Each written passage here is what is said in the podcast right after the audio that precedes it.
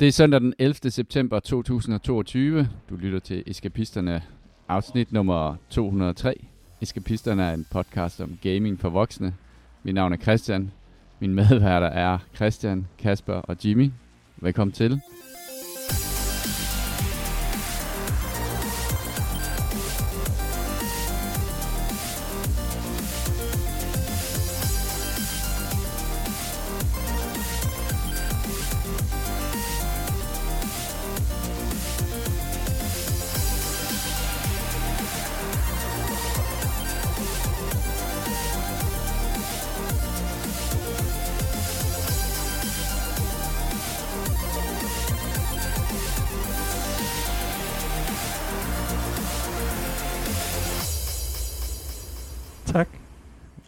Christian skal lige have en sluk sodavand. A.k.a. og sidder med en The Elden burger. Lord Assembly. Hej. Halløj. Jeg synes, vi var meget, meget dygtige i går. Ej, vi var. Der var nogen, der var mere dygtige end andre. Det var den, øh, den årlige Elden Lord fejring, der nu har skudt i gang. Du, nå, vi har allerede besluttet, at det bliver en årlig tilbagevendende begivenhed. Ja, det er vi nødt til. Jeg Ja, ja, tror ellers det så kommer lovet. Big Ball Valby og den der stakkels restaurant, der ikke forstår noget som helst om mere salg. De kommer til at savne os næste år.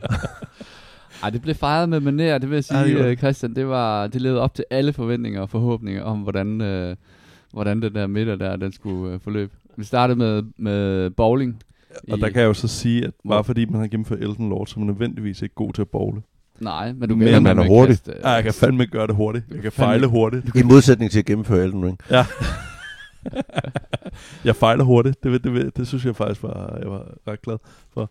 Og øh, så opdagede vi, at øh, Big Bowls, øh, hvad hedder det, um, øh, ha- hastighedsmåler, fartmåler, ikke kan gå over til øh, over 19,9 miles per hour. Så det var, det var dig, der ligesom. Ja. testede den ramme. Ja.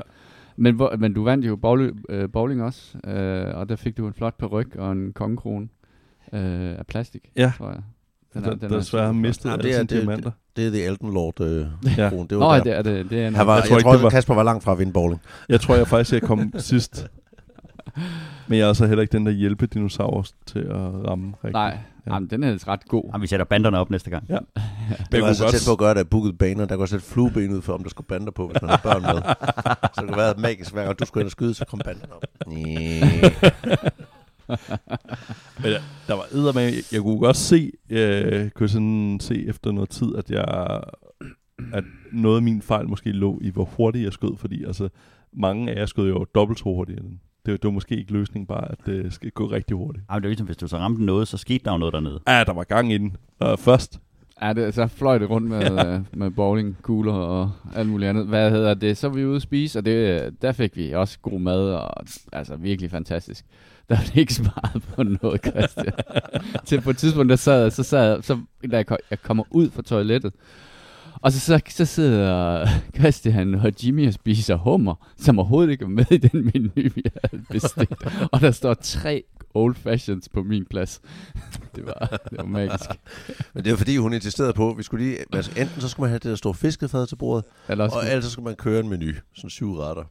Og der var sådan, jamen er det for meget, hvis man tager de syv retter, og så tager vi sådan en fiskefad til at dele på bordet? Ja, det er fuldstændig latterligt. Så Jimmy og jeg gik systematisk i gang med at tage, om hvad, hvad består det her fiskefad så af? Jamen, der er hummer. Der. Okay, så skal vi have to, to halve hummer. og hvad er der så ellers? Østers. Østers. Okay, men så skal vi have østers. Ja, vi fik Østers. så vi bestilte hummer, vi bestilte det der fiskefad var- i bite-sized. Jamen, der, vil jeg, der narrede vi dem. Det Jeg var uh, beating the system. Ja. Jeg fik også, hvad hedder det, øh, børnemenuen, så jeg fik uh, Iberico frikadeller Ja. øh, Ja, det, ja, det er med ketchup. Det var jeg meget glad for. og pommes frites. Det må kun serveres til børn. Okay, Ja. ja. jamen han er barn. Det var, vi var... Skal de også slappe af? Jeg har en vi fornemmelse af, at vi var meget larmende Ja. på den der restaurant. Ja, jeg ved det ikke helt. Når man sidder i, inde i orkanen, så er det svært at vide, men jeg har en fornemmelse af, at, øh, Jeg tror, vi at bidrager folk lidt godt til- vidste, vi var der. Ja. Vi tager resten af programmet næste år. Ja. Der mangler lidt tatoveringer, lidt karaoke og lidt frækfadøl. Jeg har ingen anelse om, hvornår jeg var hjemme, men jeg tror faktisk ikke, det var sindssygt sent. Jeg var hjemme før midnat. Det kan jeg godt afsløre. nåede at kaste op fem gange hjem, øh, hvor jeg lige hang ud af bilen. Ej. Heidi måtte holde ind. Ej, er? Du må være så stolt af dig. Jeg var pænt. Jeg vågnede op til at stå en balje nede i min seng. Ja, jeg så billedet. billedet. Ja, Heidi Men- sendte et billede af dig. Men altså, Alt, det er jo, så, så går det, når man inviterer The Dung Eater med til Elden Lord Dinner. Ej, Det var en fantastisk. utrolig stærk aften. Jeg har overraskende få tømmermænd i dag. Ja. Også mig. Det, det er faktisk ret dejligt. Det må være Det- old fashion. Det er ja, old fashion og østers. Det giver ikke tømmermænd. Det handler om at gå tidligt i gang, og så kold inden 12. Så er du frisk igen dagen efter. Men ja, vi sad jo og snakkede om, at der skulle være et andet spil, vi skulle gennemføre, eller sådan noget, for ligesom at, Men er det bare, er vi enige om, at det bliver bare sådan... Sikkert jo øh, i Platinum, så kommer vi på Noma, har jeg hørt. Der bliver bekræftet derovre ja, det, Det tror jeg ikke kommer til at ske. Det kommer ikke til at ske. Det vil jeg godt bekræfte. ja, det kommer til at ske. Nej, at øh, hvis, hvis I tre, men så bliver det uden koner, så tager vi en herretur, for de, før, de var egentlig også bare spild. De, var fuldt, de var hele tiden sådan, am, skru nu lige ned, skru nu ned. Sådan, Der det, blev- det har vi jo ikke brug for. Der blev sendt mange sådan blikke, sådan, nej, nu. Oh, nu siger han, Jeg kunne "Nå, godt tænke mig, er at der var en, der sad og igen." sagde, at hun skulle skrue lidt op. Ja, Åh, oh, det Jamen, var det tror jeg, dejligt. hende der tjeneren gjorde. Hun, jeg synes, hun var meget stolt af os. Ja, hun virkede faktisk ret overbærende. Øh, og hvad det der, og med på, at vi var sådan lidt, øh, lidt friske. Også da, hvad hedder det, øh, var det Jule, der havde været nede og købe en Smirnoff Ice til mig? Hvor hun ligesom Ja, var jeg sådan, var i 7-Eleven. I, I bliver altså nødt til at fjerne den på bordet, men så finder jeg et glas til dig, så du kan hælde den op i. Og det var der, det blev af. Ja, Ah, så forstår jeg. Jamen, vi prøvede Ej, at få dem til, da vi kom ind, ikke der bestilte vi... du Hva- hvad Er du ikke så god til ting med kulsyre? Er du? Nej, nej, men øh, jeg drak den, det ville være uhøfligt ikke at gøre. Nå, jeg ved Nu, ikke. nu var der virkelig mange, Jeg der sætter pris på det. Ja. Men da vi kom ind, der bestilte vi, øh, der bestilte vi drinks, mens du stadig var udenfor, og vi forsøgte at få til at lave sådan en, en, øh, en med paraplyer og fyrværkeri og stjernekaster og alt muligt i. Men det kunne den der øh, super artisan bartender simpelthen ikke få sig selv til. Så han lavede en øh, limoncello et eller andet, og så havde han lagt sådan et, et, et spyd ovenpå med, jeg tror, nogle bær, eller og så synes han, det var helt Ja. skørt og nøglet. Så tænkte vi, det her det vil vi gøre bedre. Ja. Så løb jeg over på den anden side, hvor den der co- cocktailbar ligger. Så sagde, jeg skal bruge et eller andet, altså jeg skal bruge det sådan noget trikolørfarvet med, og der skal fart og alt muligt. Og så kigger de bare på mig, så, det har vi ikke. Og sådan en sagde, vi har noget kokos. Nej, Der er fandme ikke fart på kokos. Styr jer selv, altså. Når der kommer nogen ind og beder om et eller andet, så kan I vel godt lige knalde noget sammen. Men Har de har jo noget ikke nogen, øh, nogen, paraplyer og stjernekaster Nej, på jamen, det har vi Det er ikke. bare blevet for alt, alt blevet bare så smagfuldt inde i Og, hun er, og, og de der, de har bare tænkt, nu kommer han bare ind og gør sindssygt grin med vores, med Nu er vores Brøndby taget i byen igen. Vi skulle i virkeligheden have købt drinks nede i det der bowlingcenter, fordi det var Tequila Sunrise, og det var øh, Screwdriver, og det var Isbjørn, og det var 90'erne. Til gengæld var de ikke særlig gode til den der, Nej, nej. hvad hedder det? Det var forfærdeligt. Øltårnet var de gode til. Ja, det var det. Øh, hvad hedder det? Det var lige så fladt og varmt, som det skulle være. Men popcorn og alt muligt andet. De var to mand i hele bowlingcenteret, de så rimelig stresset ud. Og de kunne ikke finde ud af, de kunne bare ikke følge med. Og sådan den ene var bare sådan en virkelig, virkelig sløv teenager, som bare, sådan, sådan, bare stod med armene ned langs siden. Der var ikke meget drift i ham. Uh, det var fedt. Det var fandme dejligt. Dejligt, at, ja. uh, at det levede op til alle forventningerne. Ja. Det vil jeg sige, det gjorde den. Jeg var... Jeg grinede meget i går. Det var fedt. Det var, det, det havde vi brug for, tror jeg. Jeg kom ud på toilettet på et, et der bowlingcenter, så den eneste, der var derude over mig, det var ham, den der sløve teenager, der skulle passe butikken. Han stod og stirrede ind i spejlet på sådan en bums, han havde i panden, sådan helt vildt intent. Så kom jeg ind, og så går han sådan en gang rundt om sig selv og ud af toilettet igen. Ja, det var smukt. gået ind for at gemme sig. Der var heller ikke noget at lave ude i butikken. Scheisse, mand. Nå, fedt, fedt, fedt. Øh, Kasper, du har fyldt nyhederne ud med øh, Star Wars ting. Trailer. Star Oh, Trek. I, I like that. Shots fired. Jamen, der har været Star Trek Day, så der er kommet lidt nyheder. Sådan Golden Days. Jeg, jeg har det som om hver dag Star Trek-dag. Ja, men når man er nær mig, ja. Men sådan rent, faktisk en rigtig officiel event, de har jo hvert år, hvor de ligesom fejrer Star Trek på alle mulige måder. Øhm, der har været snak om, øh, hvad hedder det, Kate uh, Mulgrew, hun har været til et uh, panel, hvor at, uh, Hvem er hun? Præcis. Captain Janeway fra er? Voyager-serien, Janeway. ja, og også med i Prodigy-serien, øh, hvor hun lægger stemme den animerede serie. Øh, men Er det hende empaten med de store bryster? nej, det er, hvad hedder det, fra Marina Next Generation. Mm. Øhm, nej, øhm, men hun øh, har før ikke været særlig varm på at genoptage sin rolle i, i Star Trek, men øh, efter succesen med Picard-serien, så har hun faktisk øh, haft nogle samtaler omkring det, og er faktisk frisk på at lave en Janeway-serie, men det kræver en vis mængde fanopbakning. Så det sker måske. Det lyder som fugl på taget. Ja. Nå. Men noget, der kommer til at ske, det er tredje og sidste sæson af Star Trek Picard, som får premiere den 23. februar 2023. Var den god? Første sæson var god. Anden sæson var Jeg skal Silvan i dag, så jeg springer over. Anden sæson var ikke vanvittig god. Lad, lad os være flink at sige det. Øhm, så er der Star Trek Prodigy, som øh, jeg ligesom allerede har introduceret Atlas for. Det er en sådan børneserie med Star Trek. Øh, der kommer en ny episode den 26. oktober. Og, ja, nu, øh, nu skal I lige sidde, I sidder ned alle sammen, ja. Uh, Will Wheaton, uh, han vender tilbage som Miro Wesley Crusher No way! i Star Trek Online. Så hold bare lige kæft med, at det var Shut dumt, at up, Wesley. Ja. at det var dumt, at jeg købte lifetime subscription, når sådan noget sker. Har du det installeret? Ja, det har jeg Det faktisk. har du? Ja. Opdaterer Jeg var- det tit. Hvad har du installeret? Star Trek Online. Star Trek Online, kan du huske den der MMO, der kom? Vi har faktisk snakket om at skulle spille det. Det sammen. det. Ja, ja, men det, var, det, er jo, det er jo så miserabelt, ikke? Jo, jo, jo, Ja. virkelig, virkelig. Men er det der, han vender tilbage? Ja, der vender han tilbage. I, Men han, i spillet? Mm. Det er en content patch, der Ja. vil noget. Nå, okay. så- Jeg så, håber, han så, bare begynder så, at spille det. Så skuespilleren skal ikke foretage sig noget som helst? jo, han skal jo indtale replikker. Nå, Måske- Nå er det, Ja, er det det, de ikke rigtige? linjer eller sådan noget. Sådan en til at fa- fa- fake Will Wheaton. Nej, Jeg håbede, han havde bare lovet, at han ville begynde at spille det. Nå. Det var, hvad der lige var. Ja, Underwhelming Star Trek News. Jamen, har du det, en det, er nyhed? sådan, at vi skal have en jingle til det. Og så skal, så skal Når denne tone lyder, så Underwhelming. oh, Øh, øh, kronen. Faldt kronen af. Ja. Så er du blevet dethroned. Oh. Øhm, spændende, spændende Star Trek øh, omgang også en her. juvel mere i kronen. oh well, even the Mona Lisa's falling apart. Jeg tror faktisk, vi har lidt suppe, men... Ej, det lyder ikke sådan. øh, så skal vi snakke lidt om spil. Ja. Hvad har vi spillet? Jimmy, Har du du... spillet Star Trek Online? Jamen, ikke øh, for nylig. Taber. Men nu fordi jeg venter på dig, at vi skal spille det sammen, Jule, som du lovede. Hvordan er det? Hvad minder det egentlig? Med, er det sådan en klassisk MMO med, at man tager missions og Ultima Ja, ja, ja. Online, bare i rummet. bare i rummet? Just in space. Altså, klassisk MMO, men forestil dig den øh, første udgave af, hvad hedder det, World of Warcraft, ja. Hvor grafikken ikke er opdateret siden da. Ah. Der, og så er det et free-to-play-spil nu. Det var vildt fedt, når man havde købt et lifetime subscription. Jeg er ikke bitter. Jimmy, du har færdiggjort det første spil Stellaris lige her for få minutter siden. Jeg har, mens vi sad øh, og ventede på, at øh, Victor fra MACD, han lavede sin øh, ordre færdig til Jule, øh, lykkedes det mig at tabe stort i et øh, spil Stellaris. Og øh, Stærkt. bedst som jeg sidder og tænker, øh, nu synes jeg, jeg havde nogenlunde styr på, hvordan det egentlig er, det, det foregår.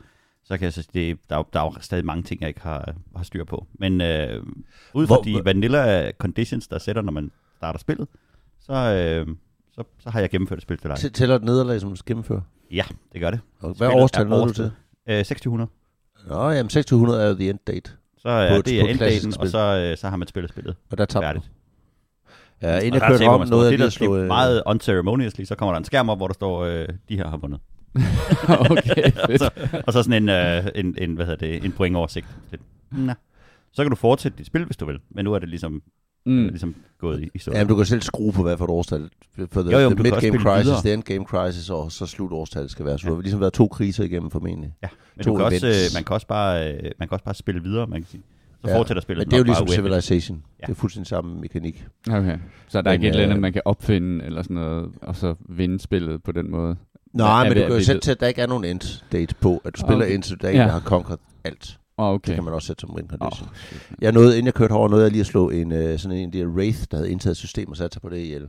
Det var en stor, Oh. ja, den der Dragon Shard mangler stadigvæk at få kigget på. Og en anden en også. Mm. Øh, men jeg tog, nappede en Wraith øh, og startede Og to, en Wraith to. er en... Det er et kæmpestort monster, Sådan- sådan, Leviathan-agtigt Ja, monster. det hænger. sådan, ja. Og så slæbte jeg dens lige med hjem til min hjemplanet, og trak den, kørte den gennem gaderne som celebration.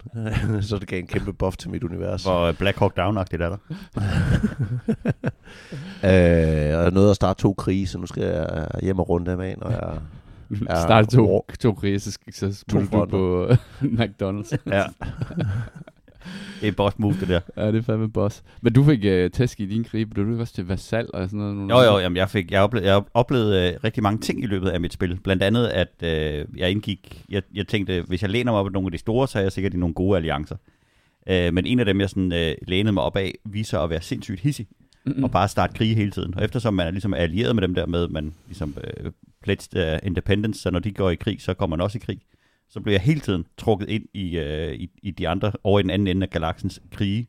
Mm. Og lige så snart de startede den der krig, så dem, der boede ved siden af mig, de trumlede bare hele mit øh, empire fuldstændig og overtog det. Og så kunne jeg bare sidde og vente på, at den war exhaustion ligesom gik over, og så blev alting nulstillet igen, og så fik jeg alt mit territorie tilbage. Så kunne jeg komme og bygge alle mine baser forfra. Nå, fordi de ikke havde claimet noget af dine... Uh... Nej, nej, det var slet ikke det, det handlede om. Nej, de, nej. de brugte Du bare... var bare sådan en, uh, en ting, de skulle have ordnet for... at- Ja, at fordi de indtog hele mit imperium enormt hurtigt, og så, øh, og så steg den der war exhaustion helt sindssygt meget på grund af, øh, hvad hedder det, overtaget mere. Så, øh, så jeg var bare grunden til, at vi tabte de der krige gang på gang på gang. Men, men der var et del af det der empire over den anden, som bare, som bare hele tiden startede krige, og jeg kunne ikke finde ud af, hvordan jeg kom ud af den der alliance med dem, fordi så ville jeg ikke. Men så i en af krigen, der blev jeg gjort til vasalstat. Men så havde jeg samlet tjenester op. En af mine diplomater havde arbejdet med at samle tjenester op. Så samtidig, næsten samtidig med, at jeg blev vasalstat, så kunne jeg, sådan, så kunne jeg ved at klikke på Cashe. de der antal tjenester, sige til dem, der lige havde taget mig om, om jeg ikke kunne slippe for det. Jo, jo, sagde de, det må du godt. Så var jeg mig selv igen. altså, så kan vi videre. Ja. Og der var også nogle voldsomme fleets, enemy fleets og, op i, i forhold til din. Jamen, der er noget, jeg skal have læst op Størrelse. på, fordi jeg kan ikke forstå, at de kan have så store fleets i Mm. forhold til, så de må have nogle, øh, de må køre nogle andre perks og nogle andre øh, øh, empire settings. Hvad havde du af fleet size? Øh, jeg kunne nå op på 3 gange, 3 gange 20.000 Ja, kunne, min, okay. kunne min fleet size blive. Og så, var, så havde jeg alle Så de tre, skibe, jeg tre overhovedet, fleets af 20.000. ja, og så havde jeg alle de skibe, jeg overhovedet kunne få. Altså, jeg kunne, ikke, jeg kunne ikke bygge flere skibe, og jeg kunne ikke øh, gøre mere. Hvorfor kan du ikke bygge flere skibe? Der er en, en cap på, hvor mange skibe du kan bygge. Nej, du får bare penalties, hvis du bygger ud over det. Ja, det, ja, du kan godt bygge over, men altså det bliver mega dyrt. Ja, dit Ja. upkeep bliver dyrt, men det kan du godt gøre, hvis Ja, du har jeg en krig, byggede og starbases, der var over cappen. Ja. Men, men, det hvis jeg du kom over den fleets. der 120 fleet cap, så røg alle mine ressourcer bare i, i 0, fordi det var så dyrt. Ja. Mm. Øh, Okay. Men jeg blev angrebet af nogen, der var sådan 4-5 gange 40.000. Åh, hold Og da jeg sådan kæft. sidder og tænker, ej, jeg, jeg var nødt til at forstå, hvad det er. Så er der noget, omkring noget med, med den der combat, fordi hvis jeg har to fleets på 10.000 og en space station på 10-15.000 i et system, og der kommer en 30.000 fleet, så min tanke var, at så må de kunne holde den tilbage. Mm.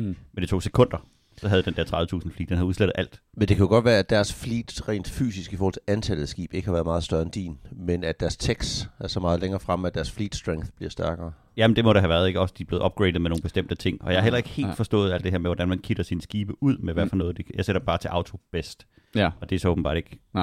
Men der er et eller andet, der er noget, øh, der kommer her den 20. september, kommer der en, øh, en Toxoids. Ja, men i den forbindelse, der revamper de også af hele fleet, øh, hvad hedder Combat det, systemet, systemet. combat-systemet, fordi at øh, det, de, synes, det, det, de gerne vil gå lidt imod, det er, at, at man bygger sådan nogle monofleets, hvor man har, du ved, kun battleships. Så de vil godt lave det sådan, at der var en rolle for mindre skibe, så du stadig kan bruge korvetter og destroyers og sådan nogle ting. Og der indførte de en ny øh, type ship, som er bombers, tror jeg nok det hedder. Men de vil også lave sådan, at man, at man ligesom kan designe noget, for eksempel mindre skib, som, som, er point defense for eksempel. Så du har dine capital ships, og så har du point defense ships, som skyder missiler ned, eller sådan et eller andet den stil. Så det bliver ret spændende at se, om de, øh, om de gør det lidt, lidt federe. At, øh, så der er en idé i at have de der gamle skib der, måske også en idé i at selv at gå ind og hvad der, sidde og tænke lidt med, øh, med hvad de, hvordan de bliver udstykket og sådan noget. Altså man kan også lave sådan nogle shield destroyer ships og sådan nogle ting, som ligesom kan... Ja. Som Alle, kan alle mine skib, de er håndbygget. Ja, nå, det er de. Ja. Hold da kæft. Det er så lang tid, gør Jamen, det fandt jeg ud af, fordi de der monster, der er, og det, det besluttede mig bare for, fordi det er det der med, at øh, du har et, en, dit skib har en energy øh, core, Ja, som power. gør, hvor meget du kan kitte ud med af ting. Ja. Og det gør den jo dyrere, jo mere du fylder på dit skib, jo dyrere er der at bygge skibet. Og, det, øh, og, og der fandt jeg så bare ud af, at man, rigtig mange af mine skibe havde, hvis jeg bare satte den til auto, smed den bare den nyeste tech på, hver gang der Ja. kommer den nyeste tech. Det vil sige, at de har et kæmpe overflow af power usage. Så i stedet for så prøvede jeg, også fordi jeg skulle slå den der øh, Dragon Shard ihjel, som jeg kan slå ihjel nu, der fandt jeg ud af, at den har ikke noget shields, den har masser af armor. Mm. Mm. Øh, så det vil sige, alle de lasers, jeg har, der sapper, eller strål, alle de kinetic våben, jeg har, der er gode til at skyde shields ned, det var lidt, det var lidt skrald mod den. Jeg skal have noget, der er tungt mod armor. Så Ja. rekittede jeg alle mine skib til det. Og i samme moment rekittede jeg alle til at have så lille en, øh, en, en power core som muligt, mm. i forhold til, hvad der er brug for. Og nogle af de andre tekster er heller ikke nødvendige. Du får ikke særlig meget ud af at have den bedste nødvendigvis. Altså for eksempel til, hvor hurtigt kan du lave et hyper, gøre klar til et hyperjump og sådan noget. Det er Mm. ikke så vigtigt for mig. Mm. Når jeg skal ned og have bare sådan ned og angribe et monster. Det kan godt være, det er vigtigt, hvis du skal tage mange systemer. Ja, ja. Men der kan man jo ændre sin flåde, alt efter hvad det er for en krig, man skal i gang med. Mm. Øh, og der er ret meget sparet. ved ja, det kunne jeg at- godt forestille mig. At du ikke bare har det nyeste tech Ja, på hele tiden. Ja. ja, fordi det er meget den her balance mellem shield og armor, ikke? Ja. Om, om man, man kan jo heller ikke, når man angriber fjenden første gang, så får man også indblik i, hvordan deres uh, skib er udstykket, ikke? Yes. Om de kører meget med shields, eller meget på armor og sådan nogle ting, og så kan man jo ligesom counter sit design. Der- Ja, og det næste, fordi en af mine skibe var også på sådan en auto-update på et tidspunkt. Man skal jo det aktivt fra på hver model, Nå, bygger. ja. Øh, og der havde den så også bare smidt det nyeste tech på, hvilket betød, at lige pludselig så havde den en, en dims på, et våben på, eller et shield generator på, som, øh, som krævede en eller anden exotic mineral, Som du ikke ja. som, jeg ikke, som jeg havde meget begrænsede mængder, hvilket betød, at jeg så satte hele min flåde til, at- til at update deres, øh, Ja, ja, efter det- ligesom at modificere alt, sådan, så hang den bare. Den kunne ikke opdatere sin, Ah, det er det, der sker. Ja, fordi den havde ikke ressourcer til at bygge det med. Ja, ja, men den det står, jeg også står bare og venter på. Ja, og de jeg, bare- jeg har aldrig nogensinde ja. generere de ressourcer, men men jeg går ud og tager nye systemer og bygger miner der. Ja. Så jeg gik ind og pillede de, de tekst fra, og fik faktisk en dårligere laser på, men så en, en der ikke krævede de der gases eller minerals, eller hvad fanden det var. Altså, ikke og så kunne den så opdate hele serien. Ah, Øh. fordi det har jeg, det, den har jeg Hold siddet fast i kæft, de nogle kommer gange. til at få tæv. Altså, Jeg sidder også og tænker, det er en rigtig, rigtig dårlig aften, når vi altså. skal spille Stellaris. Hold nu kæft. Ja, Jeg har det som en, øh, en treårig, der lige har lært at køre på sin, øh, på sin tredje cykel, og så begynder vi at snakke øh, nanocarbon-cykler. Så får, jeg lige, så, får jeg lige, så får jeg lige en lille tip, til, fordi på lørdag jeg har lidt børnepasning også. Det kan faktisk, jeg fandt ud af, at det kan være en god idé at bygge, hvis jeg lavede en skib, skibsmodel, af hver, hver skibstype, jeg havde, både corvettes og destroyers og så videre, der lavede jeg en, som hed, jeg kaldte for bare null, hvor jeg ligesom strippede den for alt, så den havde ingenting. Den kunne ikke fjerne sig fra den station, hvor den blev bygget. Aha. Øh, så koster den ikke særlig meget at bygge nemlig. Nej, det kunne jeg da godt forestille mig. Og det, i the early game kan det være sindssygt nyttigt at bygge en masse døde skib, der bare hænger i dit system, fordi din, din, din combat strength ser høj ud, og din modstander tør ikke gå angribe dig, men din skib kan ikke noget. Åh, det er så I det til... øjeblik, hvor du så skal i krig, så upgrader du hele stakken ret, ret tjept. Det er hurtigere øh, at upgrade end at bygge. Så det vil sige, hvis du bygger dem meget tidligere, end du i virkeligheden tror, du skal bruge skib, Ah. men bare lad dem stå, hænge. De kan ikke flyve nogen steder. De har intet, ingen våben på sig, ingen shields på sig, ingenting på sig overhovedet. Koster Hvor er det ingenting bare lave. verdens mest Christian Julius-agtige øh, ting. Det havde jeg faktisk læst der. om det tip der, men jeg læste om en, der gjorde det, hvor han strippede, øh, strippede både sin, øh, sin stations og sin ships ned, så de havde ingen attack power. Og så når folk, de, øh, fordi så lurede han folk ind til at gå i krig med ham, og så upgradede han shipsene, Ja, og, havde en, og så kunne bare have trumlet dem fuldstændig. Men Og så- det, det der upgrade, det er hurtigt, hvis du vel og mærke har er det ligesom de der inflatable Ja. tanks, de også havde? Lige præcis, ja. sådan, uh, der er D-dagen, der, hvor de skulle ligesom narre tyskerne til at tro, de var et andet sted i England og sådan noget, så pustede de en masse gummikampvogne op og satte dem ud på markedet, så hvis tyskernes uh, rekognosceringsfly, de så dem, så, så hvad der, troede de, at de havde øh, opmagasineret en masse soldater i den nordlige del af England, og så ville de måske invadere i Jylland eller et eller andet stil. Så det er, det er, man kan sige, det er sådan en, uh, en kendt uh, Ja. ting. Jeg tror faktisk også, de gør det i Ukraine i øjeblikket. Ja, der er Øh, nogle af de øh, der russerne. ha- Hamas, eller hvad fanden der er, dem Ja, laver de Heimer. i træmodeller. Ja, øh, ja så- det gør så- de nemlig, ja. Og så er det virkelig et balanceret ressourcer Mm. game. Ja. Altså det, Ja. ja. der kan man virkelig nogle gange blive, når du har haft en stor krig, taget mange nye systemer, så padler man i nogle år for at få øh, balance i, i ressourceforbrug igen, fordi der kommer en masse nye, der bare vil have iPhones og gadgets og de der consumer goods. Og sådan, "Åh, mere, mere, mere, mere, mere. Consumer goods er Jamen, altid kan du ikke bare øh, erstatte det med robot, øh, hvad det, væsener? det, er, det der er lige nået til nu. Jeg er Ja. i gang med at bygge, bygge Ja. robotbefolkning. Ja. Øh, du kan også lave De er meget mere føjelige.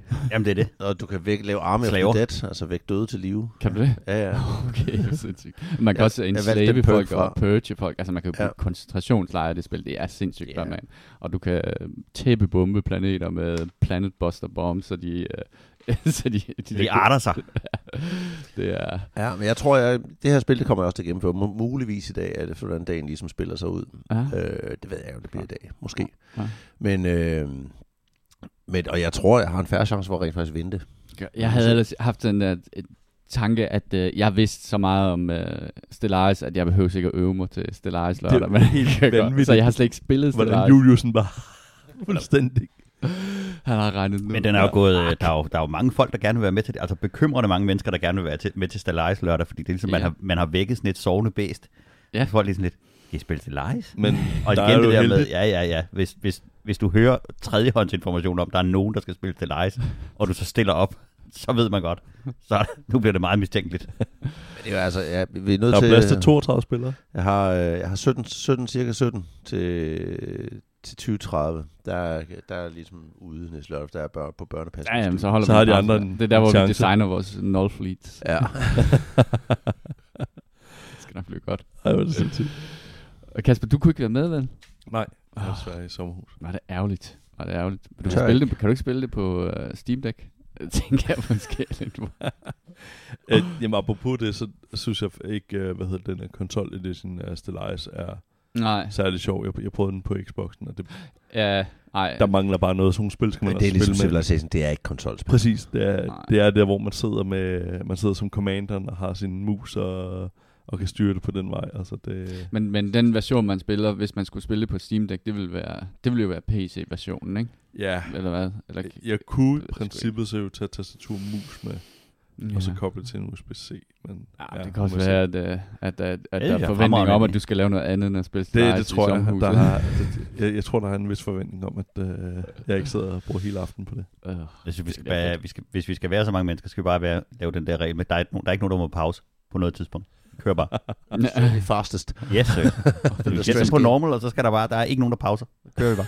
Men lad os ligesom i skak, man skulle have sådan et Ja. vis antal minutter, man kunne Skal tisse, pause. så er man på spanden.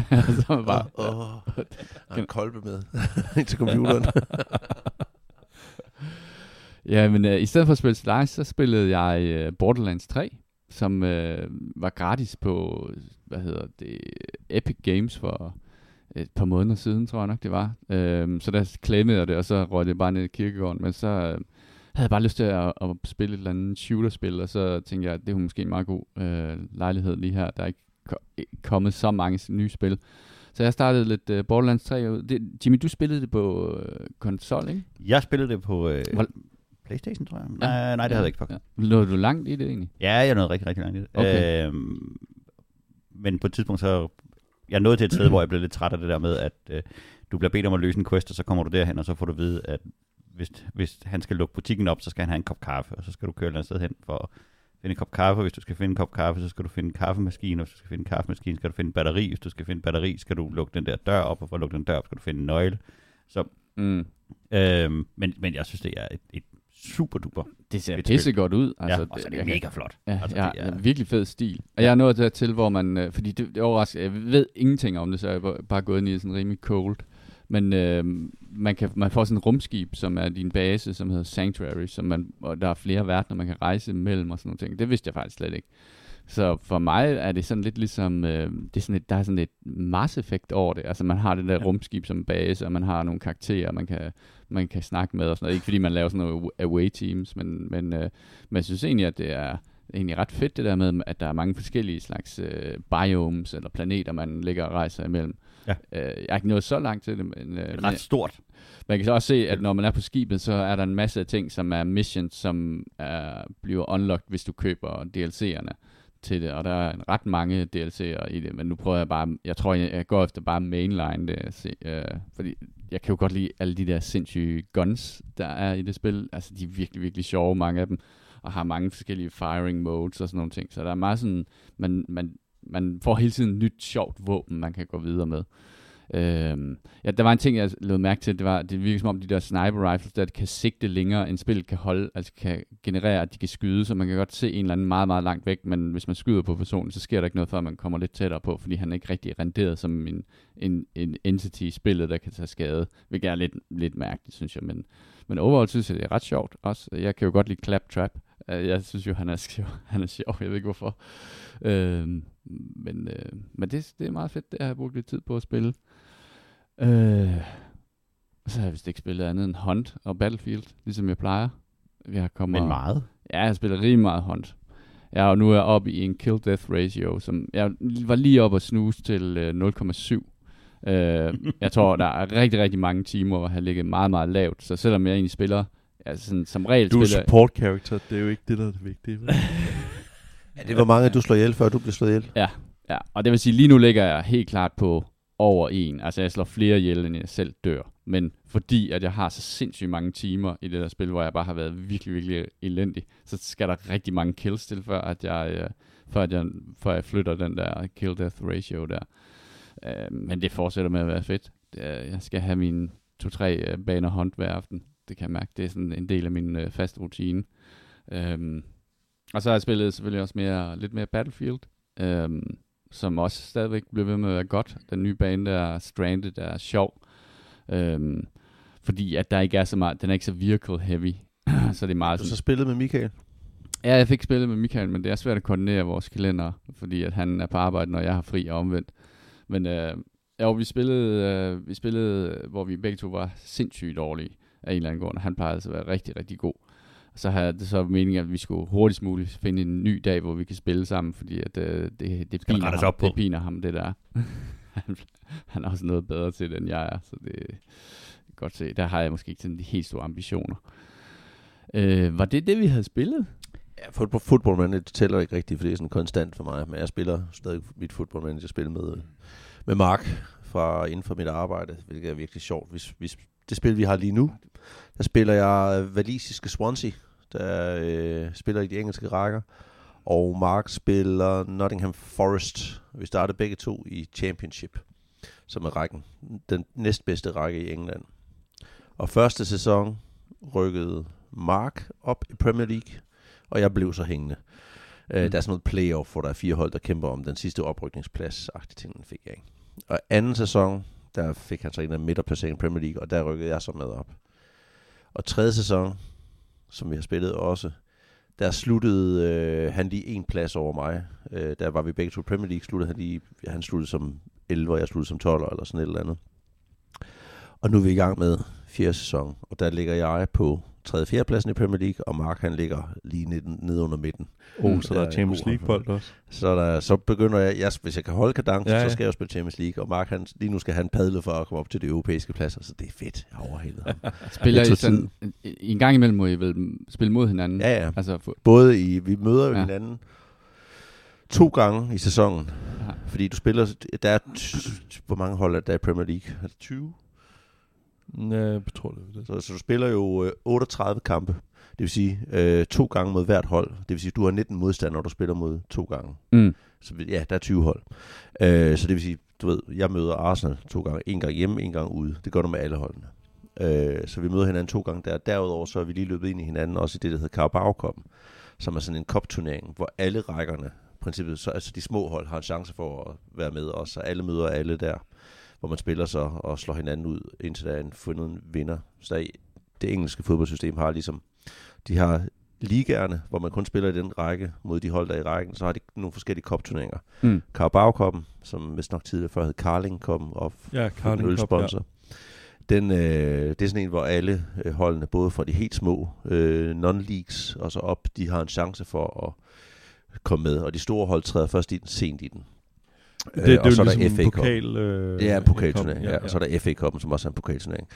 Og Carabao Cup'en giver adgang til, så er det Conference League, europæisk fodbold, vinderne af den. Øh, de skal spille i den europæiske conference turnering året efter.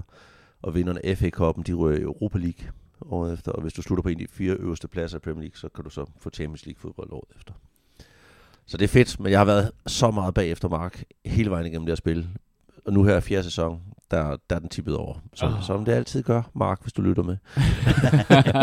så jeg venter bare på, at Mark siger, "Nå, hvad skal vi så, hvad, hvem skal vi så være nu, når vi skal finde Har du hold?" hørt om det der spil, der hedder Stellaris? Ja. Og rumfodbold. Jeg man bare. gamer virkelig også Football Manager, sådan ned til sidste krumme. Alt hvad jeg kan. det gør du med alting. Hvor meget kan man spille det sådan øh, asynkron i forhold til hinanden? Eller skal man sidde ligesom... Vi sidder, vi skal være på samtidig. Men mindre jeg sætter min computer til at bare være stå tændt, så kan han godt gå til. Men når han så trykker, fordi det, det er jo turn-based. Altså man kører en dag ad gangen, og forskellige iterationer af dag, så det kan være, at du har, der sker noget i din indbakke kl. 12, du skal tage stilling til kl. 3, og der er en pressemeddelelse, og der er, at du skal købe en spiller eller sælge en spiller, og der er en, der bliver skadet. Så, Okay. så man kører ligesom en dag igennem, og så skifter den til næste dag. Og det vil sige, at hver gang man har foretaget sig, hvad der er ligesom actions, der skal tage stilling til din indbakke, så trykker du videre, og så venter den på, at modstanderen Mm. trykker videre. Mm. Mm, Okay. Og så skifter den sådan, at begge har trykket videre. Så vi vil lade den stå tændt hele tiden. Vil det bare være sådan noget, hvor man laver ligesom skak, hvor man går hen, så laver man sit træk, og så venter man på den anden laver sit Ja, okay.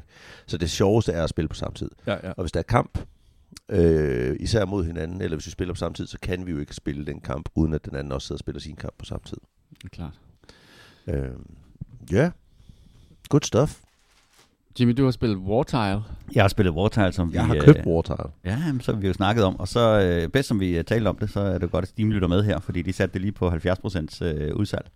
Så jeg snuppede øh, Wartile og, og, øh, og DLC'en, der, øh, der er til det. Øhm, og Wartile er jo et... Det, der er gimmicken ved Wartile, det er, at man, man har et vist antal øh, figurer, og så kan man løse en lille en mission. Øhm, og så er det lavet sådan, så at det ligner øh, sådan nogle små øh, miniatyrer i et diorama. Ja. Så den er ligesom sat op, og så er der så nogle heksfelter, man kan flytte de der rundt i. Og det er, øh, det er sådan bygget som en del af dioramaet, så det står i sådan nogle af de der søjler, øh, hekssøjler. Øh, Det betyder vanvittigt meget, om man er over eller under nogen, når man slås med dem. Øh, og så skal man ellers flytte sine figurer rundt, og så slå en mængde af, af forskellige monstre eller bosser og sådan noget der ihjel. Altså meget typisk øh, spil, som ville være, være turn-based, men det er det bare ikke. Det er real time, og det er det, der er sådan lidt What? spøjst ved det her, at du skal sidde og flytte dine figurer, og så sådan slås de imens, så det er ikke et... Øh, det, hele oplægget til det, tænker jeg, vil være det mest logiske at lave et turn-based spil nogensinde. Øh, men det er det ikke. Du flytter dem simpelthen øh, undervejs. Og så øh, bedst som de står og slås, så kan du trække dem over i den anden side. Og ja, det, øh, det har lidt... Øh, du kan sætte øh, tiden i stå, øh, eller sådan ned i Mm. mm. ultra slow motion, øh, men, men den kører stadigvæk hele tiden. Er det fedt, at det ikke er turn-based, synes du? Jeg synes, det er meget underligt, fordi at, at alt, hvad man kigger på på det der spil, det siger, det skriger bare turn-based til himlen. Så derfor så er det ekstremt forvirrende for mig at spille det. Det er meget sjovt øh, spil. Det er virkelig, virkelig flot lavet. Der er masser af tilt-shifting og, og flotte effekter. Og det er jo, som vi snakker om, den der drømmen om at have et, et rollespilscenarie, hvor at hver eneste gang, du skal i kamp, jamen, så er der bygget et fuldt færdigt diorama, som du ligesom tager op på bordet, hvor der er en hule, og der er et vandfald, og alle de der ting, du så skal flytte rundt med, og positionere dine, øh, dine brækker strategisk og sådan nogle ting.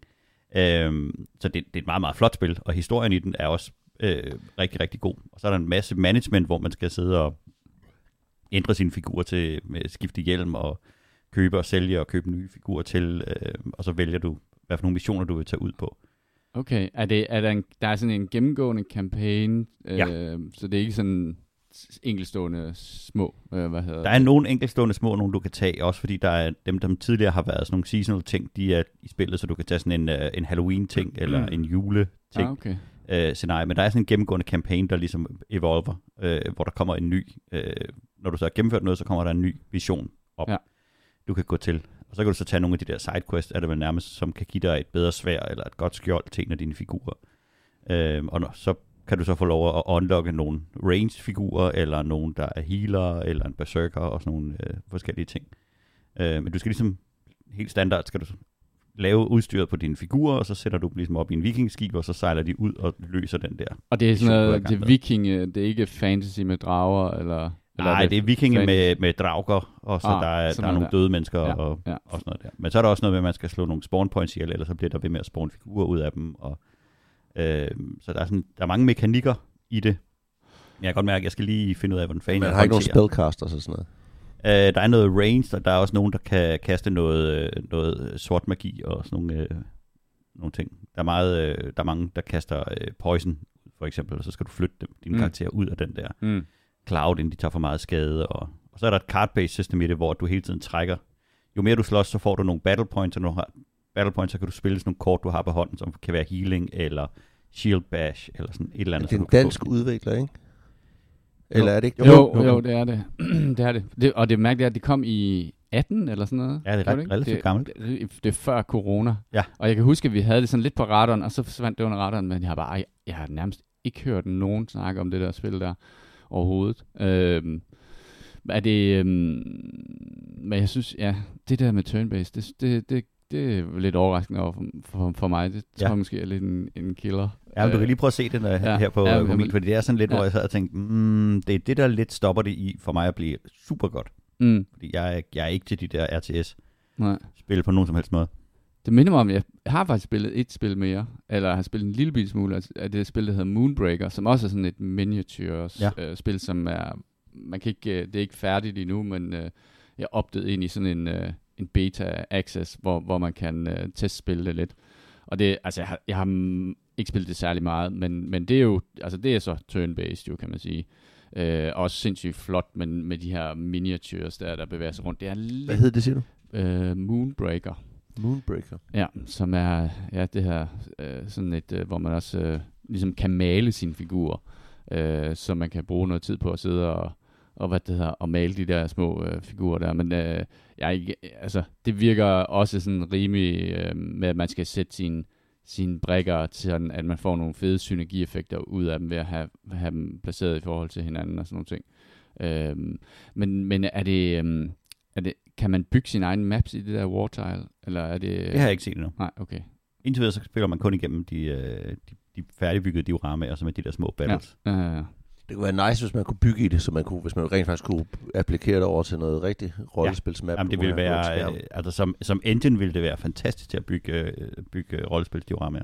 Det tænkte jeg nemlig, når jeg så det. Man får lyst til at gå i gang med at lave nogle, for eksempel Ja. i vores rollespil, nogle af de der ting, der vi har, vi har været i, Oh yes. i Dungeons and Dragons. Er det, så det, er det, hvordan er, hvad det hedder, combat-reglerne i det? Er det sådan, er det avancerede ting, man kan, eller er det meget sådan slå med De sværd er, og- øh, altså alle figurer, de sætter, de sætter i gang i et, i et auto-attack, når du Ja. ja. flytter dem hen ved siden af en karakter, der, eller en fjende, og så, øh, så alt efter hvad du har givet dem på af, af våben, så slår de selvfølgelig med det.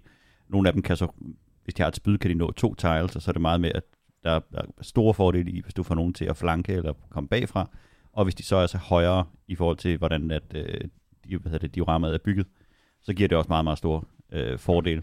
Kan de slå igennem, øh, kan man stikke med et spyd igennem en, en, en ven og hen på en fjende? altså, Nej, fordi det er sådan seks, øh, det er sådan en heks-ting, så hvis der står en bagved, så, så blokerer den faktisk. Så selv hvis du har en reach på et spyd, så skal du have et clear. Ja. Okay. Okay, det er sådan, ja. Hvordan, øhm, hvad har det i Steam øh, review? Hvad ligger det på? Det har flest positiv. Okay. Mostly 533. positive, eller hvad det hedder. Okay, okay. Og der er kommet hvor mange DLC'er? En DLC? Jeg tror, der er en DLC til det her. Okay. Jeg tror, der er to. Jeg tror, der er to. Det går. Der Der er, jeg synes, man, der er to. Så- Nej, det er et soundtrack, den anden. Nå, Der er noget her, Hell's Nightmare, okay. kom fra 2020. Og så Okay. er der altså Wartale, som kom i 18. Hvad har du gået rundt og spillet, Kasper? Jeg har nået at spille et, der hedder Roller Champion øh, på Nintendo Switch.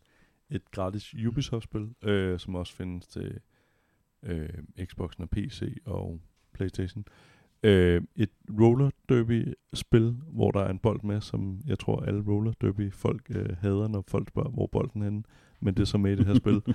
Øhm, det var ikke en vanvittig god oplevelse på Switch. Øhm, spillet, øhm, det format at spille den på Switch øh, på så lille skærm, er, er, er spillet simpelthen ikke egnet til, at det bliver for småt og gnider ind i hinanden. Øh, så jeg tænkte mig at prøve at kaste mig over det på en, ja, en større kon- eller en konsol, hvor jeg ligesom har en større skærm eller et eller andet. Ja. Prøv, prøv det ad der. Øhm, det føles lidt som det der dodgeball-spil fra EA, jeg selvfølgelig ikke kan huske navnet på, men som også døde ret hurtigt ud Ja. fordi der ligesom ikke var noget dybde i spillet. Men nu vil jeg prøve at se det her, øh, om der er noget. Det virker også på samme måde, simpelt på en eller anden måde, men hvor der er gjort rigtig meget ud af, også især fordi det er gratis jo, at man skal købe alle mulige påklædning og så videre. Mm. Øh, det er det meget lagt op til. Øh, men ja, jeg, jeg spillede det kort og gav det en hoppede ret hurtigt videre, fordi jeg var sådan, det egner sig ikke til det her format på, hvad hedder det, den lille skærm. Det, det bliver simpelthen for gnidret. Øh, Du siger, at du spiller på Switch. Hvor, hvordan, hvor meget bruger du i din Switch stadigvæk? Nu Meget du har fået et, øh, en, meget, meget, en meget Steam lidt. Deck. der jeg skulle fjerne et godt støvlag fra den. Altså det, øhm, og den er jo ikke blevet bedre på nogen måde i forhold til, altså det er ligesom, at de er fuldstændig ligeglade med, at der er kommet en, øh, en, et Steam Deck. Deres, øh, hvad hedder det, øhm, shop er stadig lige så elendig og langsom. Øh, den, øh, Switchen har den fordel, at øh, den kan downloade rigtig langsomt. Altså det er sådan helt grotesk, hvor langsom øh, internetforbindelsen er i den. Jeg kan sidde samtidig og downloade, øh, eller kort efter bruge min Steam Deck til at downloade hvor jeg, jeg makser min forbindelse ud. Men øh, Steam, øh, eller hvad hedder Switchen, er bare altså grotesk langsom øh, i, i at hente ting, og det er bare sådan, ja, den, øh, den irriterer mig mere, den, den, den vinder ikke gode pladser på, øh, hos mig, altså især ikke efter Steam Deck'et er kommet, så ja, Jeg er i gang med at sælge min uh, Switch. Uh, det kan jeg godt forstå. en kollega fra arbejde, som har en knægt, som godt kan lide at spille Nintendo-spil, som, Og jeg har det sådan... Det er jeg, det, den er jeg, god til. Jeg, ja, ja, det er det. Det er Ja. det, den, det, det, den kan jo. Og Ja. jeg er bare ikke... Jeg er bare ikke sådan en sindssyg Nintendo-spil-fan. Der er et spil, ikke? Det er Zelda. Det nyeste Zelda. Altså sådan, Mario-spil er faktisk også ret gode, hvis Ja. man er til Ja, det er rigtigt. Ja. Der er Mario... Hvad var det, jeg lånte dig? Var det World? Øh, Odyssey. Odyssey, ja. ja. Ja. Det var faktisk ret godt. Ja. Det er faktisk rigtig godt. Men de, de kan jo deres egne spil, ikke? Ja, præcis. Og Det er det, det, det, de kan. Og det Men er, du kører reelt set en konsol for at spille to-tre spil eller Ja, sådan noget. ja. Øhm, og det, det er lidt underligt. Og især når man sidder med, med hvad hedder det, Steam-dækken, så føles den meget... Ja, ja, lidt lang i tanden. ja præcis. man Den, siger. øh, ja, den, Jamen, jeg, jeg fandt også min frem og skulle rode rundt ind, ind i tv-kabinettet og, sådan, og se, om den overhovedet kunne tage en charge. Ja, ja, ja, ja. fyrede Den på, fordi der, der var, jeg hørte, at, at hvis man ikke charger den op en, gang hver halve år eller sådan et eller andet, så og det er tiger, du skal gøre Er det. det ellers oftere? så, ja. Okay. Ja. Øh, er men en man kan få det til at virke, dør. hvis man så, hvad hedder det, har opladningsstikket i, i 4-5 dage, så kan du være heldig, at den lige pludselig Ja, kan den- tænde igen. Er det switchen? Ja, det er Hvis den switchen. decharger og får lov til at ligge i lang tid, så er der en chance for, at den dør. Ja, ja. Ja. Ja. Chance, eller det gør den. Øh, øh, hvad Risiko. hedder det? Risiko. Ja. De har i hvert fald Ja. officielt været ude og sige, at du skal gøre det et eller andet antal gange. Altså, du må ikke lade den ligge for længe. Altså, Jeg- de anerkender ligesom, at der er, der er helt klart et problem. Jeg Ja. troede faktisk, min var død her anden gang, hvor jeg havde glemt at charge den. Øh, men sådan efter 4-5 dage, så kom der en, en bar på, jeg kunne tænde den. Så det var... Ja. Ja. ja. Det er, sådan, det er rimelig nederen. Men, det, men altså, selvfølgelig kan man sige, så man, Men det, det, det er sjovt at se, at jamen, på en eller anden måde, så er Steam-dækket bøvet det, jeg håbede Switchen kunne. Øh, Ja. det, jeg, jeg kan simpelthen ikke forstå, at man kan være ude så mange år før, og så ud, indløser man slet ikke noget af det potentiale, man har. Det, det, det er simpelthen imponerende. Jamen, altså. de, hvad var de, her, var det her i sommer, så tror jeg, jeg hørte Nintendo sige, at de mente, at Switchen var cirka halvvejs igennem dens levetid, ikke? Ja. Øh, så, så de, sa- de rider ikke samme dag, som de sadler. Jamen, derinde de, de har vel en Nintendo-spil mere, de skal release. Så. Ja, der, ja, der kommer en, en ny Zelda, Ja. men den var de vist også ude at sige sådan, de har ikke lavet nogen, re- nogen release date på den, og de fleste spekulerer på, at den kommer nok i 24 eller sådan Ja. Så der er virkelig langt imellem uh, Ah. en Nintendo, de udgiver et eller andet, og de er så kolde i røven. Jamen, det, det, det er vanvittigt at se, hvordan de bare... Men altså, de, de må se nok til, at det, det ikke rigtig bekymrer dem. Har I kigget noget, øh, noget godt fjernsyn, øh, nogle anbefalinger, et eller andet? Jeg har noget selvfølgelig. Ja. Øh, jeg så Netflix-serien How to Change Your Mind, ja. øh, som bygger over en bog øh, om hvad hedder det, forskellige psykedeliske stoffer, øh, hvor at hver kapitel gennemgår, øh, jeg tror han starter med LSD, og så snakker han øh, psilocybin, altså svampe, og så snakker han MDMA, og så meskalin, tror jeg også, der er noget, der hedder. Og til sidst, krokodil. Ja, så går det Den skal han fuldstændig tage til sidst, fordi det, det er det sidste drug, jeg nogensinde tager. øh, det, der er interessant ved den, det er, at, hvad hedder det, den gennemgår masser af ting, det der, hvornår, at, ligesom, at det går fra, at øhm, der var ret meget seriøs forskning i det, til det lige pludselig blev bandlyst. Øhm, Var det meget med LSD og sådan noget, ikke? ja, ja. øhm, men det, der er interessant... rundt Ja, omkring ja. i 70'erne. Jamen, det, det, det, det blev vist lidt udbredt i uh, Kalifornien især, at uh, LSD, der var, der var nogen, der røg i, i grydene på gangen.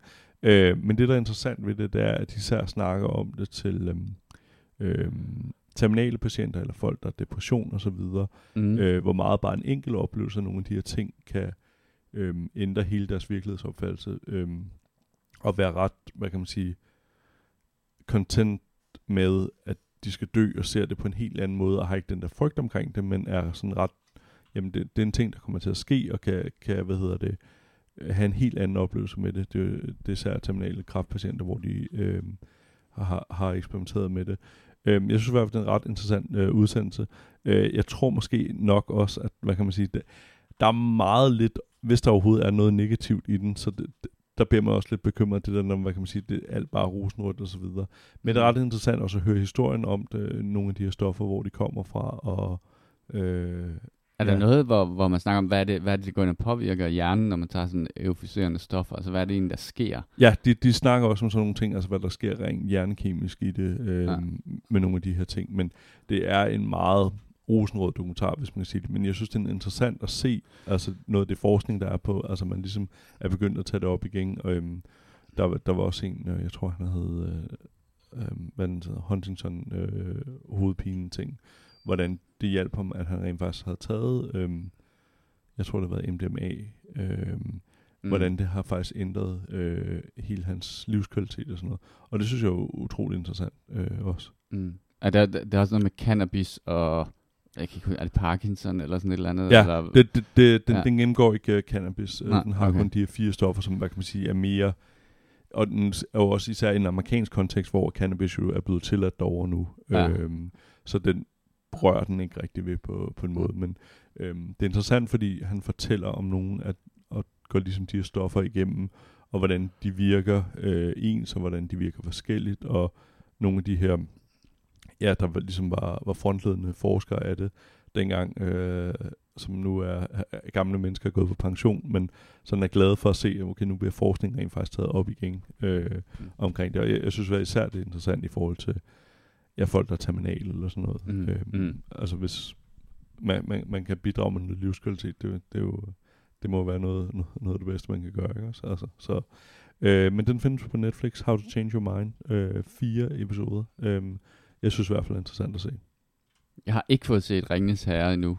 Er der nogen af jer, der har set den? Jeg, jeg, jeg, Jeg har så to gode første ting. afsnit. Jeg, jeg har hørt Øhm, okay ting om den. Jeg, jeg mangler at se det tredje afsnit. Ja. Det jeg synes er, og jeg tror også, jeg sagde det sidste uge, at det jeg synes er udfordringen ved det er, at der er ikke rigtig, jeg synes ikke, der er begyndt at ske noget sådan med, altså noget vildt sådan med karaktererne. Altså det virker meget character building, hvor jeg synes ikke rigtigt, der er nogen karakterer, der har været sådan vanvittigt interessant endnu, men altså det kan jo komme, og jeg, jeg tror, jeg venter med at se videre til sæson 1 er færdig måske. Jeg prøver lige måske øh, tredje afsnit, jeg tror, der kommer 10 i den her første sæson, og hvis der ligesom ikke sker noget der, så venter jeg til sæson 1 er færdig, og så ser den sammenlagt for at se, om der ligesom kommer en udvikling, fordi jeg synes, det er, øh, den minder meget om Game of Thrones i, at jeg synes, der skete rigtig meget i Mm. første episode af en Game of Thrones sæson, og så sker der ikke særlig meget over sæson, og så sker der noget i sidste afsnit. Øhm, Mm.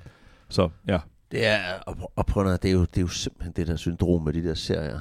De, de bliver bygget for at have en livscyklus, Ja. så det er et meget, altså noget, du kan sælge. Ikke? Ja, det er præcis. Jo, det er jo kernen af det. Altså, det, handler ikke, det handler ikke om at fortælle den rigtige historie, eller den fedeste historie, eller den bedste historie. Det handler om at Få den til at fylde Få den- 11 afsnit. få den eller- fucking til at fylde, ja. Ja, ja. Og, og så bliver det bliver jo content frem for et eller andet værk. Ja. Og jeg, der er intet i den, der er trukket i mig. For at. Det kan godt være, den er god. Det kan godt være, Ja. at den bliver super fed. Lige pt. Jeg har ikke, et, jeg har ikke savnet øh, en Ringenes Herre-serie. Den foregår lang tid før Lord of the Rings.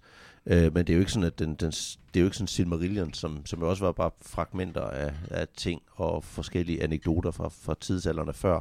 Mm. Der er jo ikke skrevet en historie der, så det er jo, det er jo the scriptwriters, der sidder og skal, skal digte ind i det der univers. Jeg har ikke savnet det. Jeg kunne Nej, nej, nej, less. ja. Men Jeg, måske jeg ser det på et tidspunkt. Men det, og jeg har det samme med, med den der, øh, hvad hedder det, Game of Thrones, der kommer, Ja. eller er kommet, Ja. som er startet. Den har jeg set to, eller et jeg er afsnit. heller ikke interesseret i, pt. Jeg synes også, det, det jeg sådan synes, det var, at, øh, at den virker meget som om, at den har de, de samme dynamikker, som Game of Thrones-serien havde før. Altså det vil sådan, jamen, der er en, en, du ved, en, en barnepsykopat, konge agtig ting, og der er, altså, og der er nogen, eller er der det? Det kan jeg ikke huske. Og så er der hende der, du ved, i stedet, hende der, der bliver dronningen, som, er, som ligesom skal, vise, hun, som skal bevise et eller andet, ikke? Men den kører meget i de samme sådan, dynamikker, og jeg synes, det er meget nemt at finde paralleller til, ah, okay, det, var, det er så den nye, hvad hedder det, series øh, version af det der forhold, som, øh, hvad hedder det, en eller anden konge havde i, i det første. Altså sådan, det, altså de der, altså jeg, jeg kan egentlig godt lide det der med, at, at det er både en, en stor fortælling om de her riger der, der slås med hinanden og magtpolitik, og så er det de her måder, de vævet ind i hinanden, sådan personlige øh, forhold til, på, på tværs af de der ting der. Ja, og det er lidt, ja, men, øh, ja, Men det- det er jo altså, det jeg er jo stor fantasy-fan, så det er også det der med, men de der serier fungerer jo bedst i mit hoved, hvis man enten laver en konkret historie, som er svær at fortælle på en spillefilm, som skal afvikles. Eksempelvis første sæson af True Detectives. mm, Øh, og altså, der, der er masser af eksempler på gode, øh, gode serier. Øh, Dengang de, de, de kom med X-Files, det led jo nøjagtigt det samme, at det skulle fylde en sendeflade. Så du havde, du havde et afsnit, hvor, som ligesom drev kernehistorien frem, hvor man fik lidt Mm. mere at vide om aliens, og man fik lidt mere at vide om den, de der skyggeorganisationer med ham der Secret Man og alle de der, som Ja, ja, ja, var omkring ja, Mulder og ja. Scully. Ja. Og så var der rigtig mange afsnit, som var sådan The Monster of the Week, eller Filler, The Ja. Mystery of the Week, som Ja. intet drev i forhold til historien. Og, og de bedste serier, det er jo enten dem, som har den kondenserede historie, den vil fortælle, og den fortæller det på lige præcis det antal afsnit, der skal bruges til at gøre det. En sådan en otte afsnits miniserie eller sådan et eller andet, som jeg også har... Chernobyl. Som, ja, Chernobyl. Ja, og, som jeg, og, fantastisk. og, den der Sandman, som jeg ikke har set endnu, men mm. som jeg mistænker også godt kunne være positiv på den måde. Og ellers så er det også de serier, som har et cast og en dynamik og en fortælling, som du har lyst til at spende time med, som for eksempel Venner gjorde i mange år for mange Mm. folk. Ikke? Altså sådan mm. De der serier, som, hvor det egentlig ikke er så vigtigt, at der bliver drevet en kernehistorie, men det er time spent med i en fed vibe med et cast, som man Sam's holder. Bar. Sam's Bar, præcis. Ja, ja, og der er der også masser af eksempler og gode eksempler på. Men de der, der vil fortælle den store historie, men sprede den rigtig tyndt ud, og i virkeligheden måske ikke rigtig har den historie, den store Mm. historie til det, åh, det falder tit flat. grund til, at jeg var lidt interesseret, var, fordi jeg hørte, at det handlede, altså Ringens her handlede om dengang, du ved, da dværgenes imperie var stort, ikke? Fordi det er altid ruinerne af, af sådan nogle faldende imperier, man, man møder i, i de der Tolkien-historier, ikke? Dengang elverne, du ved, virkelig bare havde knald på og sådan noget.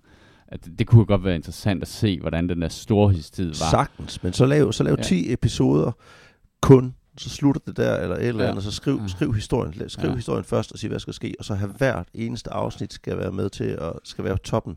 Ja. Altså, skal være fedt og Jeg stærkt. snakker med Lea omkring de der, mange af de der high fantasy bøger, eller high øh, science fiction bøger. Dragonlance. der var det, øh, det, det, som man jo skal vælge bogen ud fra, så er det, om der er en god kernehistorie i den. Øhm, at der er nogle andre, der, der har, ligesom har læst den før dig, og så siger, jamen det, i den her, der er der et eller andet, der, der, der er et godt heist i den, Mm. eller der er sådan et eller andet godt i det.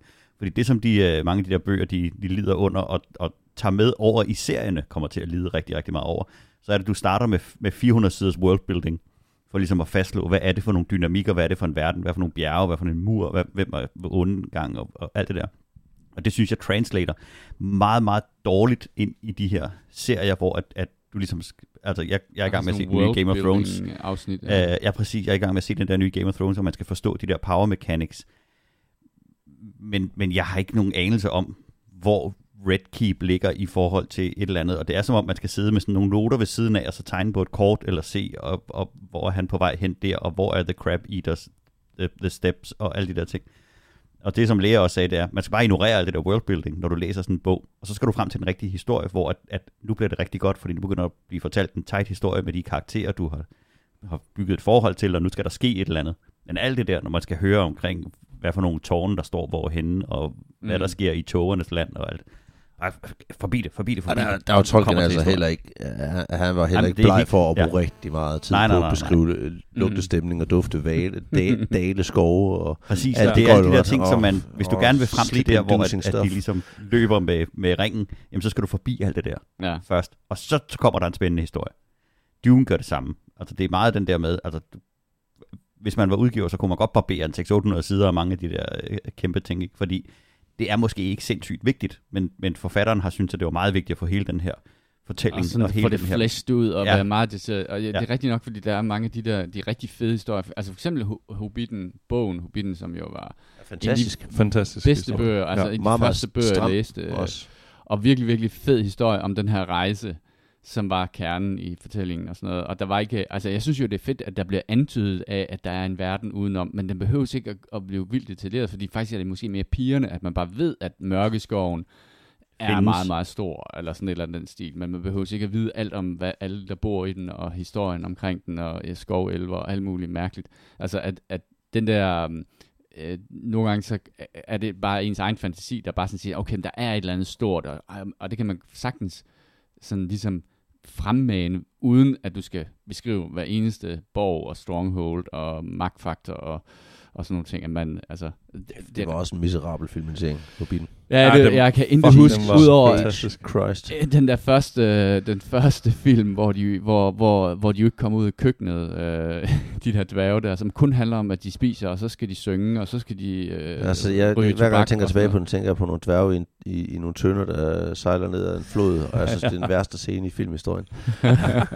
jeg, kan, jeg har ingen erindring om det andet, end jeg kan bare huske en af dværgene, der står og ryger tobak øh, efter en middag, øh, der hvor de, hvor de mødes i hytten.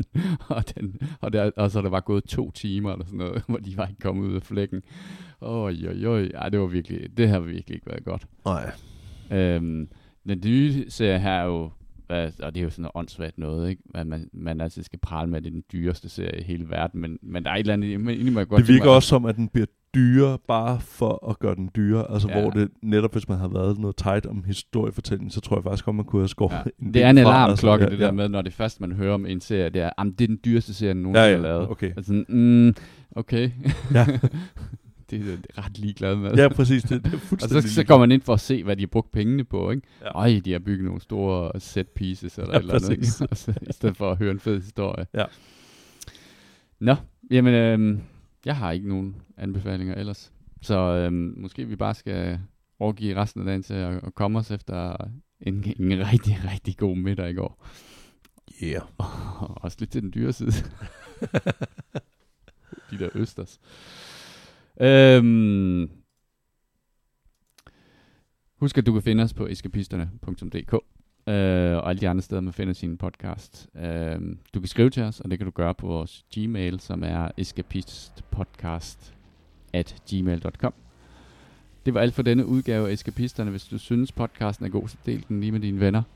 På vegne af Christian Kasper, Jimmy og mig selv, tak fordi I lyttede med.